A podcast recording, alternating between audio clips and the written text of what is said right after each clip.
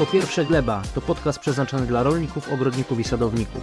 Mówimy w nim o regeneracji, rekultywacji i dbaniu o glebę, tak by jej nie degradować i jednocześnie aby dała nam jak największe zdrowe plony. To wiedza dziesiątków lat przedstawiona w przystępny sposób. Drogi słuchaczu, zapraszam Cię w fascynującą podróż i opowieść o glebie. Pamiętaj, człowiek żyje, kiedy żyje gleba. Ja nazywam się Łukasz Peron i będę Cię oprowadzał po świecie gleby za pomocą mojego głosu. Do dzieła. Badanie trzeciego wymiaru gleby za pomocą profilu uprawowego. Przestrzenne podejście do gleby. Analizy glebowe, mapy przewodności, mapy plonów, obecność koprolitów dżdżownic. Często zadowalamy się badaniem gleb rolniczych w sposób pośredni i powierzchowny. Analizy glebowe, penetrometr i tym podobne. W dwóch wymiarach poprzez obserwację powierzchni gleby i tworzenie map. Wiąże się to z dwoma pułapkami. Po pierwsze, wszystko co opiera się na pomiarach pośrednich nie odpowiada dokładnie rzeczywistości, ale jest jedynie jej interpretacją. Po drugie, nie uprawiamy tylko gleby wyrażonej w hektarach, ale także objętości. Nie stosujemy tych samych praktyk, gdy rozważamy uprawę hektara przy warstwie ziemi o głębokości 30, 50 lub 150 cm. Pierwsze 30 cm to około 4500 ton gleby na hektar.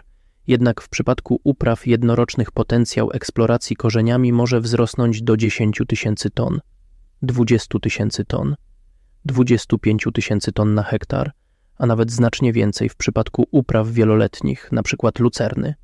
Wzrost samowystarczalności, wydajności i ekologii gleby zależy w dużej mierze od tego nowego podejścia do gleb w całym ich profilu. Wykonanie profilu glebowego Niektóre kwestie dotyczące metodologii. Głębokość. Podstawowym celem sprawdzenia profilu glebowego jest obserwacja funkcjonowania gleby aż do granicy ukorzenienia. Dlatego profil glebowy musi być wykopany co najmniej do tej granicy. W regionach o umiarkowanym klimacie może on sięgać 2 metrów lub nawet więcej w przypadku roślin jednorocznych. Długość. Długość profilu powinna wynosić co najmniej 3-4 metry i powinien być on wykonany prostopadle do kierunku uprawy. Ma to na celu ujawnienie wpływu transportu polowego i pracy sprzętu rolniczego oraz dokonanie obserwacji jak najbardziej reprezentatywnej DLA danego pola. Odpowiednia długość jest również konieczna, aby ograniczyć ryzyko obserwacji szczególnego, nietypowego fragmentu gleby, w przeszłości już głęboko wymieszanej, lokalnie zagęszczonej i tym podobne. Orientacja. Obecność cieni rzucanych na ścianę profilu oświetlonego przez słońce utrudnia obserwację. Idealnie do oceny jest wybrać tę stronę profilu, która w czasie obserwacji pozostanie w cieniu. Odświeżanie. Profil musi być odświeżany za pomocą noża. Odbywa się to poprzez przesuwanie ostrza po przekątnej z góry na dół. W ten sposób oderwane resztki spadają na te części profilu, które nie zostały jeszcze odświeżone. Rolnik jest najważniejszy. Najważniejszą zasadą jest z pewnością przejęcie przez rolnika odpowiedzialności za obserwację profilu glebowego. Sporządzanie profilu glebowego jest naukowym doświadczeniem agronomicznym, ale jest także doświadczeniem emocjonalnym.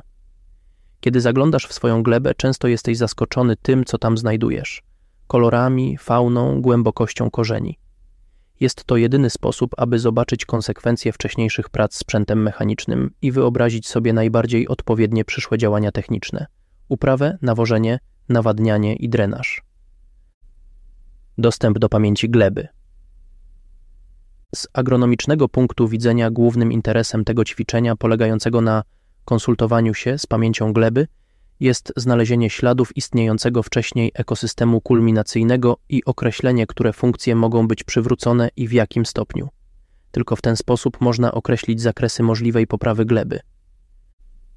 Niezbędny materiał to, co najważniejsze, koparka, taśma miernicza, nóż, kwas solny, pH metr typu Heliga, duża butelka lub puszka z wodą, notes, lupa binokularna, powiększenie twenty razy, woreczek plastikowy. Dodatki opcjonalne: tajocjanian potasu, infiltrometr lub permeametr Guelph, karta kolorów Mansell. Określenie rodzaju gleby. Horyzonty glebowe. Pierwszą obserwacją, która rzuca się w oczy przy otwieraniu profilu glebowego, jest kolorystyczne zróżnicowanie poszczególnych horyzontów, schematycznie przedstawione poniżej. Ogólnie rzecz biorąc, bardzo mocne kontrasty mogą być interpretowane jako znak skutecznego mieszania przez zwierzęta różnych warstw gleby. Im bardziej widoczne różnice, tym lepszy potencjał gruntu. chronologia i charakter elementów opisu.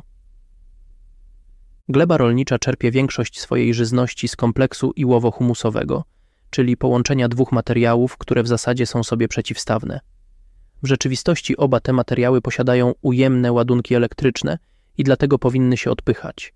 Jednak łączące je mostki zapewnione przez minerały dwuwartościowe, takie jak wapń, magnez i żelazo, zapewniają stabilność całości. Materia organiczna gleby pochodzi z żywych tkanek. Geneza glin, jak już widzieliśmy, jest również procesem biologicznym. Dlatego najpierw przyjrzymy się aktywności biologicznej, a potem pozostałym rodzajom żyzności. Żyzność biologiczna, głębokość ukorzenienia, dżdżownice i głębokość ich działania, obecność makrofauny, przetwarzanie ścierniska i wszelkich resztek pożniwnych.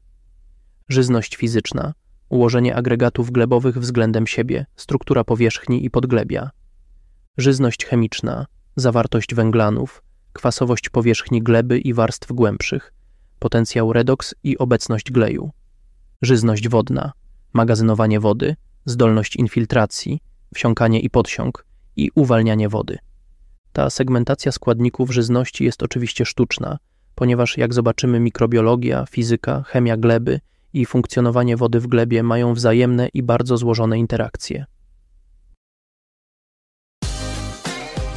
Po pierwsze Gleba to podcast przeznaczony dla rolników, ogrodników i sadowników. Mówimy w nim o regeneracji, rekultywacji i dbaniu o glebę, tak aby jej nie degradować i jednocześnie aby dała nam jak największe zdrowe plony. To wiedza dziesiątków lat przedstawiona w przystępny sposób. Drogi słuchaczu, zapraszam Cię w fascynującą podróż i opowieść o glebie. Pamiętaj, człowiek żyje, kiedy żyje gleba.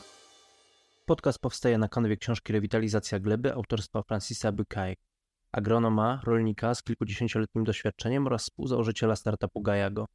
Audycja jest merytorycznym przedstawieniem zagadnień związanych z glebą i uprawą roślin, więc będę tutaj mówił o firmie i o produktach, które oferuje nowoczesnemu rolnictwu w bardzo ograniczonym zakresie. Ale jeżeli już teraz masz ochotę, drogi słuchaczu, na sprawdzenie, czym Gajago się zajmuje, zapraszam Cię na stronę gajago.pl.